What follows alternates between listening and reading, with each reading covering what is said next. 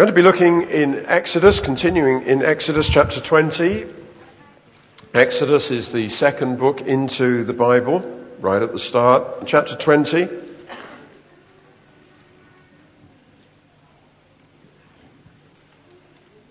And I'll read from the first verse. God spoke all these words. I am the Lord your God who brought you out of Egypt, out of the land of slavery. You shall have no other gods before me. You shall not make for yourself an idol in the form of anything in heaven above or on the earth beneath or in the waters below.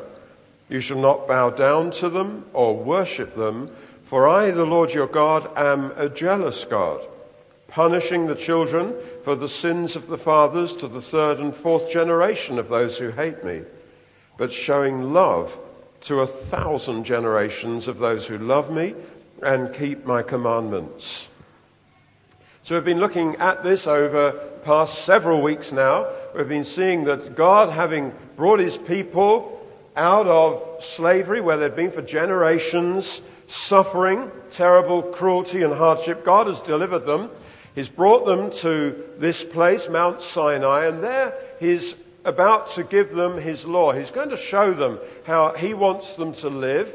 He, uh, and as he uh, brings that law to them, he reveals to them something about his own character. Because God wants us to know who it is that we're trusting, who it is that we worship, who it is that we're serving and loving. He reveals himself and he makes it clear that he's a God who speaks. He's a God, obviously, who saves. He's a God who saves for an exclusive relationship with his people. And last time we were in this, we were looking at those words, I, the Lord your God, am a jealous God, there in verse 5.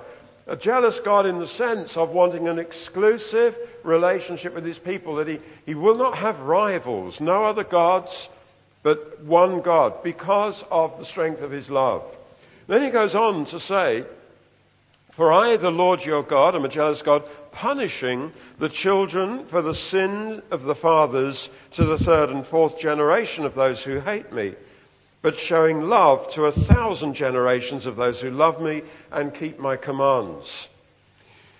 It's a difficult concept here and one that I guess in many ways it would be more attractive to just jump over and go on to something else. God says he punishes the children for the sin of the fathers to the third and fourth generation of those who hate him, but he shows love to a thousand generations of those who love him and keep his commands. There's two things there. God punishing and God showing love.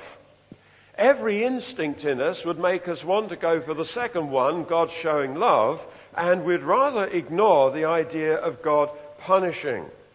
And it's, we want the good news, but we find it hard to think that God actually has anger, that God actually punishes, that God actually would do anything that would make life uncomfortable for us.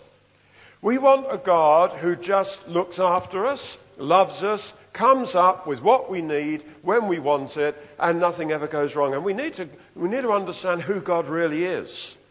I've been reading recently in the book of Job, and not that it's particularly relevant to what we're looking at here, but just one thing about this amazing character Job is his, his clear understanding of what God is like. And when Job has lost everything, cruelly and suddenly, it's one disaster after another. He, he says this, shall we not accept good from God and not trouble? And it says in all this, Job did not sin in what he said. Shall we not accept good from God and not trouble? We know as a country, indeed globally, there, there are problems at the present time. And who knows where the problems are going to end. And who knows, therefore, what difficulties we're going to come into. If our view of God is He only does nice things, then when things get difficult, we're likely to start thinking, where's God? Does God really love me? And we might, if we're really immature, start getting stroppy with God. It's not fair. Hey, God, why are you treating me like this? Job, having faced more disaster than any of us could ever imagine, says, Shall we not accept good from God and not trouble? He's God. His wife is saying to him, curse God. He says, no, no, no. God gives and he takes away.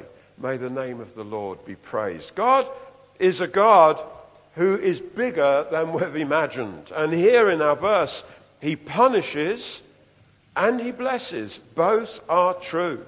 So he speaks there about punishing the children for the sin of their parents for up to four generations. Let's get the impact of that punishing the children for the sin of the fathers to the third and fourth generation of those who hate me, he says. Now, that word hate we need to understand. He's talking there not about an emotion, not about a feeling, but about an activity. It's in the context of other gods. You have no other gods before me. You'll not make yourself an idol. What he's saying is, I'm a jealous God. If you come up with other gods, that is the same as hating me, he says. We need to understand that. It's, it's not an emotion. So when Jesus said, if anyone wants to come after him, wants to be his disciple, they've got to hate father and mother, wife, children, and indeed their own life, we can think, that's difficult. How can, are we being told then to say to our parents, I can't stand the sight of you? Now, maybe kids, you might sometimes feel outside. No, no, no, no. We're not told to say that. Nor are we told to say that to our spouse or whatever. It's not about an emotion of hatred. It's saying, you don't come first. God comes first. No other gods, no other idols, no other authority in my life. It's God. God comes first. So here, God speaks about those who hate Him, those who go after other gods, those who go after idols. And what He says is, He punishes that. As I thought about this, I thought that, that again is a concept that we struggle with today. Then I began to think, why, why do we struggle with it? Why is punishment an uncomfortable, unpopular idea? And I, I, I sense it's because punishment implies guilt. It implies actual accountability. It implies that there are absolute rights and wrong. And all of those things have got kind of obscured. All of those things have become kind of blurred. Largely because, as a nation, we've turned away from God. And if you turn away from God, then there is no absolute right or wrong, and there's no ultimate accountability, and no actual guilt. Everything becomes kind of relative. Well, no one's perfect, are they? And actually, it's normally someone else's fault. And so the idea of guilt has gone. And so now, because everything's kind of relative, if people do wrong, we need to re- educate them. We need to rehabilitate them. Or maybe a parent who doesn't believe in punishing their children, which is a very foolish action, but if you don't, uh, to, to, not believe in it is foolish. But if, if you don't believe in, in, in punishing your children, you might say, no, we've got to just reason with them. And so those things have taken the place of punishment. But even seen the latest thing has been in the press where in schools where children are really difficult, they've come up with a brilliant scheme. Let's give them rewards when they show some improvement. So, read about going on adventure holidays, even being given an iPod for being naughty and just showing a bit of improvement. Of course, the smart kids then see what I need to do then, if I want one of these rewards, is I've got to start being naughty. And if I start being naughty, then I'll be lining up for a prize. It's crazy. Well, the world has gone mad because the world has turned away from God. And so this whole idea of punishment has gone out of the window. And there are parents who don't feel it's right to punish their children. They, they reason with them. No, there's, there's, God is a good father and he punishes. I'm a jealous God punishing the children for the sin of the fathers to the third and fourth generation. We dare not reinvent a God to suit ourselves because the real God has not retired. He is still God and he hasn't changed and this is what he is like. He punishes sin. He holds us accountable. There is real guilt. There is real right and wrong. And sin gets punished. And the punishment is not a light one. Punishing to the third and fourth generation of those who hate me. Mercifully, that's not an unbreakable, unchangeable rule. Because if you look at what is happening here, this, this word is coming to a generation that actually was going to go after other gods. And as the story goes on, they don't believe God. They turn away from Him. And it is just actually one generation that is punished because the next generation comes into the promised land. God is saying this is what He is liable to do, but He doesn't always do it. It's not that everyone gets punished for generations, but it can happen. And that's not just an Old Testament concept. We read about it in the New when Paul is introducing himself to people he hasn't yet met who live in Rome. He writes his letter to them, the letter to the Romans, and he speaks about the gospel. The gospel means good news. He says, I'm not ashamed of the gospel. I'm not ashamed of the good news. And then he goes on to say what this good news is. And he says something rather surprising. The wrath of God is being revealed from heaven against all the godlessness and wickedness of men. God punishes sin. And then he speaks about those who have rejected God and he says, God gave them over. God gave them over to sinful desires of their hearts, to sexual impurity. God gave them over to shameful lusts. He gave them over to a depraved mind, and they've become filled with every kind of wickedness, evil, greed, and depravity. They're full of envy, murder, strife, deceit, and malice gossips, slanderers, God haters, insolent, arrogant, and boastful. They invent ways of doing evil. They disobey their parents. They're senseless, faithless, heartless, ruthless. God giving them over. Now, I suggest to you that that is not just there in the pages of Scripture, it's all around us. We are living in a nation that surely has done precisely this as a nation in history. We've had great privileges. Just uh, not this part, week that's gone, the week before, I was on holiday. Mary and I were away, and we're up in North Wales. Just love being there, out among the mountains, which are covered in snow. Uh, it's just great to be there.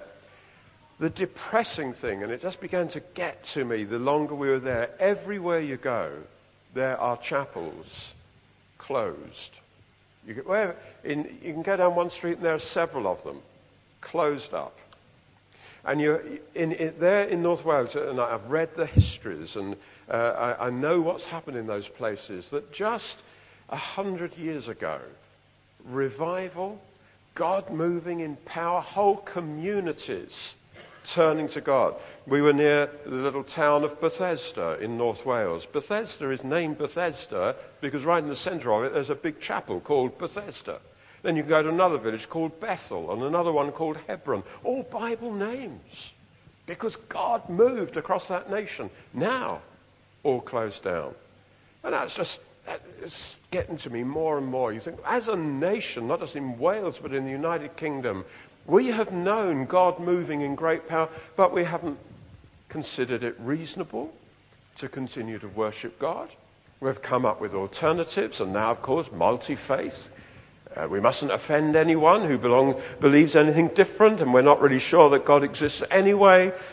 And so now there are ads on the buses in London saying God probably doesn't exist. An advertising campaign to kind of counter the alpha, uh, the alpha ads. And so, yeah, that, that's our nation. And so God gives people over. And we're living in a nation that has been given over. And so this list of things here, gossips, slanderers, God haters, insolent, arrogant, boastful, inventing ways of doing evil. This is our nation. Senseless, faithless, heartless, ruthless, disobedient to parents, the whole list. That's happening for generations. The third and fourth generation of those who hate me. This is not just here in the pages of Scripture. We're living in the reality of this. This is what God does. And it applies here and now. But it applies not just nationally, it can apply personally. So God says, punishing the children for the sin of the fathers to the third and fourth generation. That brings responsibility to parents. I know when we first became parents and uh, we got two little children, I, I became profoundly aware of this, that my children were entirely likely to learn from me. and that, would, that meant that any sin that I tolerated in my life, any attitude that was wrong that I tolerated, they were likely to learn that. They were likely to absorb my value system and they were going to see me at home when I'm not maybe performing in front of other people. They're going to see what I'm really like. They're going to hear what I say about people. They're going to hear my attitude to the church. They're going to hear my attitude to God. They're going to see the whole thing. And anything, I realize, anything that is undealt with in me is likely to then be reproduced in them. And I thought, wow, what a responsibility to be a parent. Sins of the fathers punished in the children to the third and fourth generation of those who hate God. It is our responsibility as parents to make sure we deal with things quickly. We don't want our children when we go home, for example, on a Sunday, to hear us murmuring about the church, criticizing us, because they'll pick that up. And then we'll wonder, why, why are they not zealous for God? Well, they're seeing things. They're hearing things. But if they see us zealous for God, pressing through with God, just following God when times are difficult as well as times are good, they're picking up good values. And then they can go on with God. There's a responsibility here. And the particular issue that, that God is addressing here is this whole matter of one, going after other gods in verse 3. You shall have no other gods before me. And secondly, reducing God to some sort of idol. You shall not make for yourself an idol in the form of anything. Either an alternative God or a reduced God. They are the two things. Treating God, in other words, as being less than he actually is. Either saying there are alternatives and there are not, or saying he is less than he is. He is reducing him to just an object, a man-made thing. These are the things that God says, that's hating me. And of course that is again what, what Paul picks up there in Romans chapter 1 that we've already referred to. He, he speaks of those as uh, they knew God, although they knew God, they neither glorified Him as God nor gave thanks to Him. They exchanged the glory of the immortal God for images made to look like mortal man, birds, animals, and reptiles, turning away from the real God to an alternative, reducing Him. And it says, the wrath of God is revealed from heaven against all the godlessness and wickedness of men who suppress the truth by their wickedness, reducing the immortal God to some created thing. And God says that's hating Him, and He hates that. So we need to make sure that the God that we worship, the God that we trust, the God that we believe in, is not a reduced God. Not God light, but God as is revealed in scripture. A God who is awesome. And they were aware of that as God is saying this to them, that about him being a jealous God who punishes things because he has come down on Mount Sinai and it says he descended on the mountain in fire, smoke billowed up from it like smoke from a furnace, the whole mountain trembled violently, the sound of the trumpet grew louder and louder, and so on. They, they say God is frightening. God is awesome. He's a mighty God. He's, he's to be treated then with respect. Humble respect. We will not, we will learn from, from Job and we will not bring accusations against God. We will not slander his name. We will not stamp our little foot when, and get stroppy when things get, go, go tough. We'll say, you're God. We will fear God in a godly, appropriate way. He is the creator of everything. He is supreme over everything. He has immense power. If we ever think of anything that God can't do that, we're reducing him. The Bible says again and again, with God, nothing is impossible. And you know, we've, we've spoken about healing just earlier. If we think of any condition as being beyond the scope of God to do it, we're, we're worshipping a reduced God. And God hates that. He is immense, powerful, supreme. His name is more powerful than the name cancer. His name is more powerful than death. He is God. He made everything. He is supreme over everything. He is powerful. He is awesomely holy. He is unchanging. His wisdom goes beyond anything that the wisest human beings could ever come up with. This is our God. And if he does good things, we praise him. If things don't seem to be going well, we still trust his wisdom. When things are getting on top of us, we still believe in his power. He is God. And we will not cut him down to size. We will not repackage him or reinvent him because he hasn't changed. And God says that when we turn away from Him, then He punishes that. But the problem is that human nature, being what it is, always tends to rebel against God.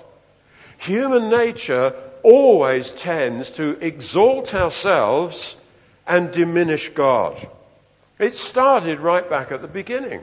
You read about it in the early chapters of Genesis when Adam and Eve exalt themselves against God. And they even are stupid enough to think that they are cleverer than God. God says, don't eat the fruit of that tree. They think, but that's good. It's a nice tree. The fruit looks good. And it will make us wise. And, and we'll even know things that we don't currently know. No, God's got it wrong.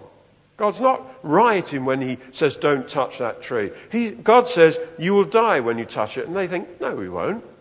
They think they know better and lead the whole human race into rebellion against God. And since then, that's been human nature to rebel against God, to think we know better. The Bible says this, this, and this. Oh, yeah, but we don't believe that now. The Bible says, don't do this. Oh, but nowadays it is acceptable. The Bible says, do this. Well, no one else does, so we won't. And all the time we're thinking, we know better. And we're reducing God and exalting ourselves. Which is why, if anyone wants to become a Christian, if anyone wants to be saved forever, the first thing that we have to do in believing what God says is, the Bible says, we need to repent. And what does that mean? Repentance is when we say God is right in all that he says, and I am pitifully wrong. That's repentance, a change of mind. God is right in all that he says, and I, however intelligent, however many degrees, A levels, or whatever we happen to have, we are wrong, and God is right. We furthermore say God is great in all his ways, and I am pitifully small. We, we put ourselves down and we exalt God. Repentance is a change of mind. We agree with God against ourselves. And that's, it's so important. Otherwise, we're coming to a God who is not the real God. We live in a generation that is self-absorbed self-indulgent, where we blame shift. And then we see the example of that man Job who refuses to blame God. And he, although he's, he's lost everything, he's in pain, there's emotional pain, anguish, he believes God. But that's foreign to our generation. We'd rather say, no, we're right, God's got it wrong. No, repentance is when we say, God's right.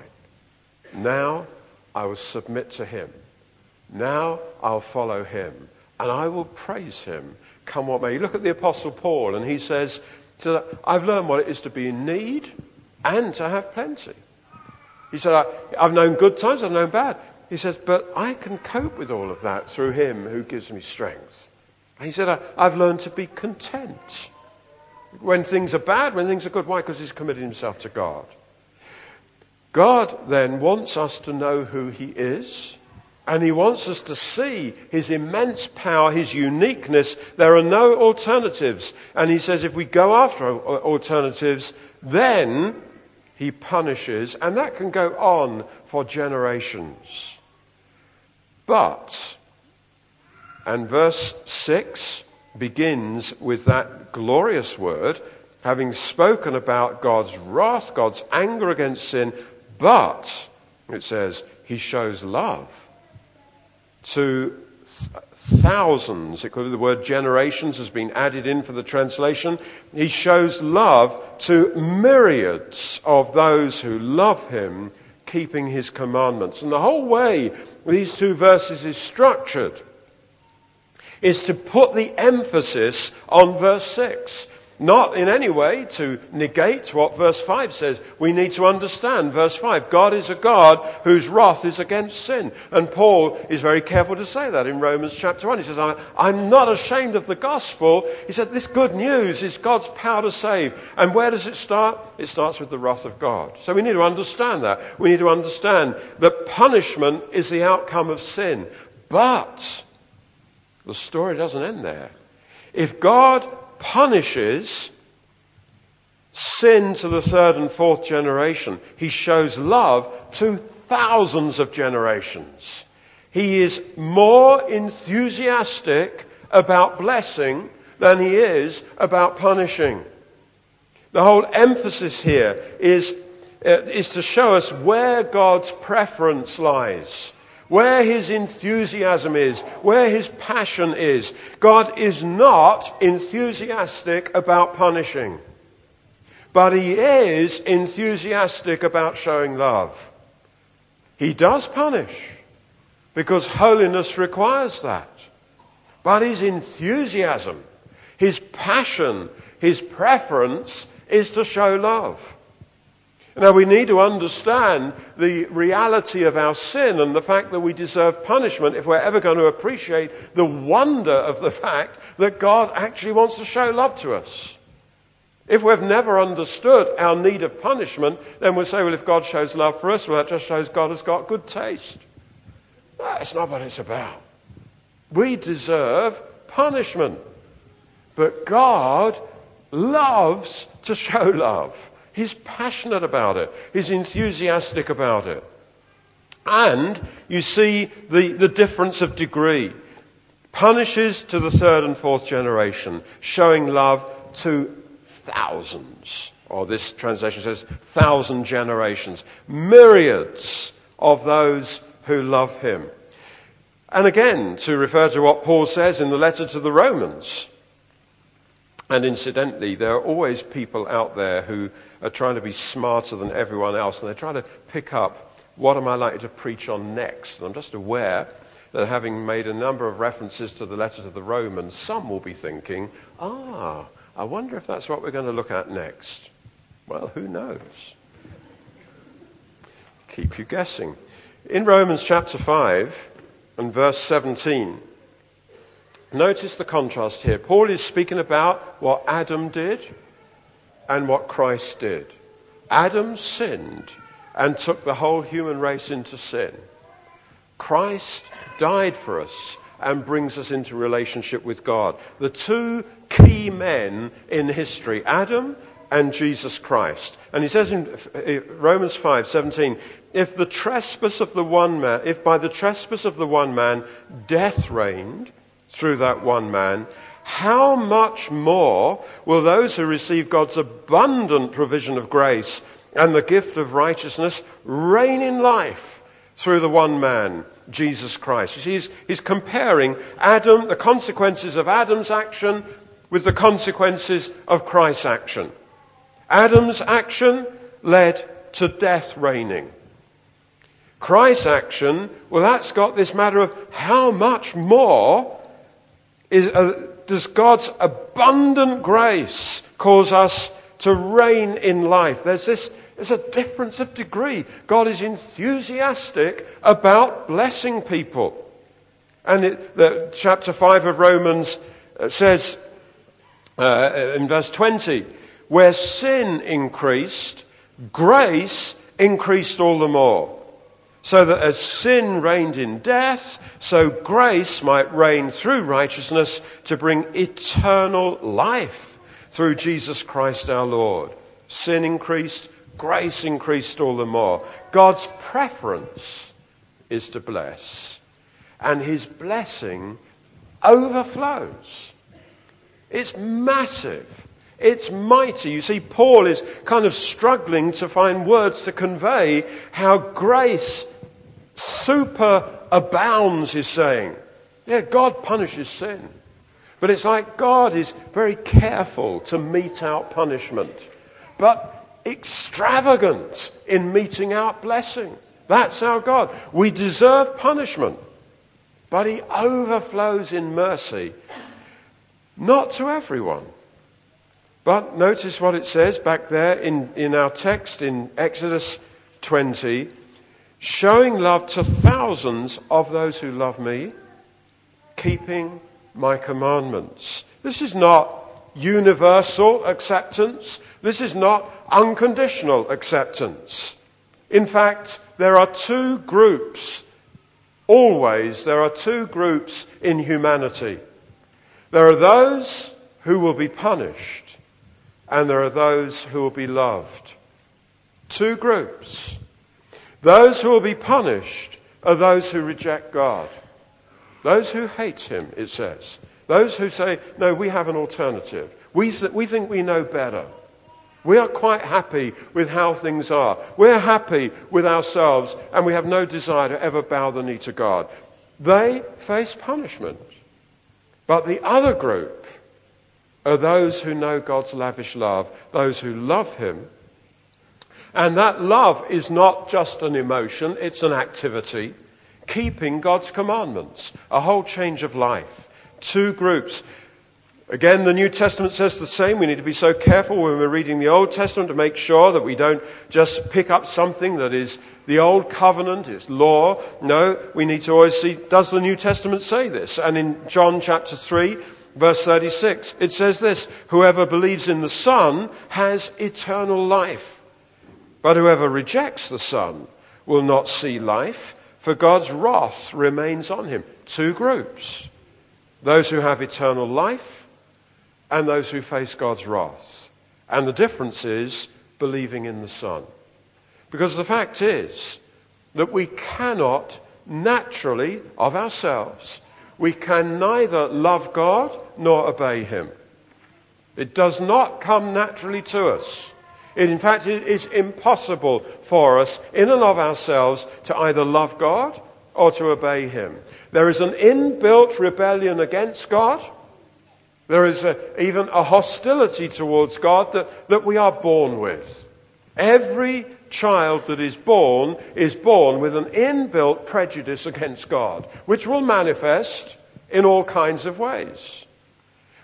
People can even become religious, but they will still rebel against God. People can be devout, but they're still rebelling against God because believing God means believing what He says, and people rebel against the Word of God. So we can, can't naturally love Him or obey Him, which is why Jesus said we need to be born again. A whole new, real, radical start.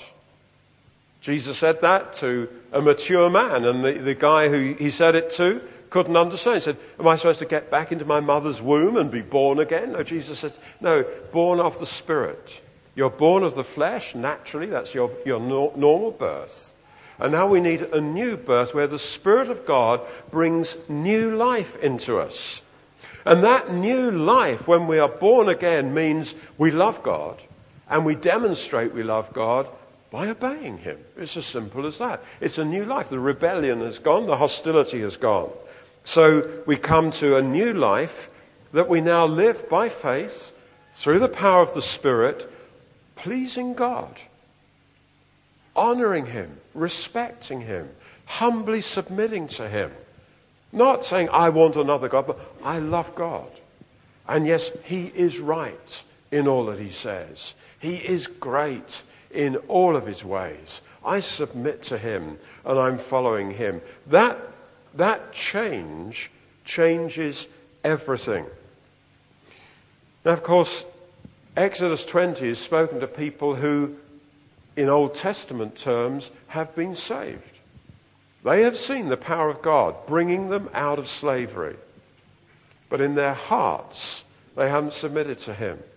And we see time and again in the New Testament warnings to God's people. It's so easy for us, all too easy for us, having been born again, having repented, having come to faith in Jesus, then as time goes on, we kind of just lapse. We start absorbing the, the values of people around, the opinions of people around, and, and things change, which is why we need warnings like this. God is a jealous God. He wants an exclusive relationship with us. And He punishes sin. Now we move from the realm of punishment into the realm of blessing through faith in the Lord Jesus Christ. Then we live like that. Living by faith in the true God.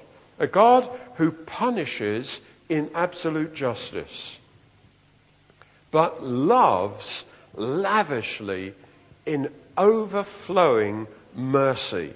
And there are no limits to God's love. Therefore, it is so foolish to not take God seriously. And it is so foolish not to prize and treasure His grace. God calls us then to be serious about who we are, where we are. To make sure there are two categories. There are those who will be punished and there are those who enjoy God's grace. There are those who will die. There are those who will live. We need to see which group are we in. And if we're in the group of those who, for whom punishment has been dealt with by Jesus on the cross, He was punished in our place, we have received that. We've been born again. We're now in the category of God's grace. Then let's have the biggest possible concept of what God is able to do for us.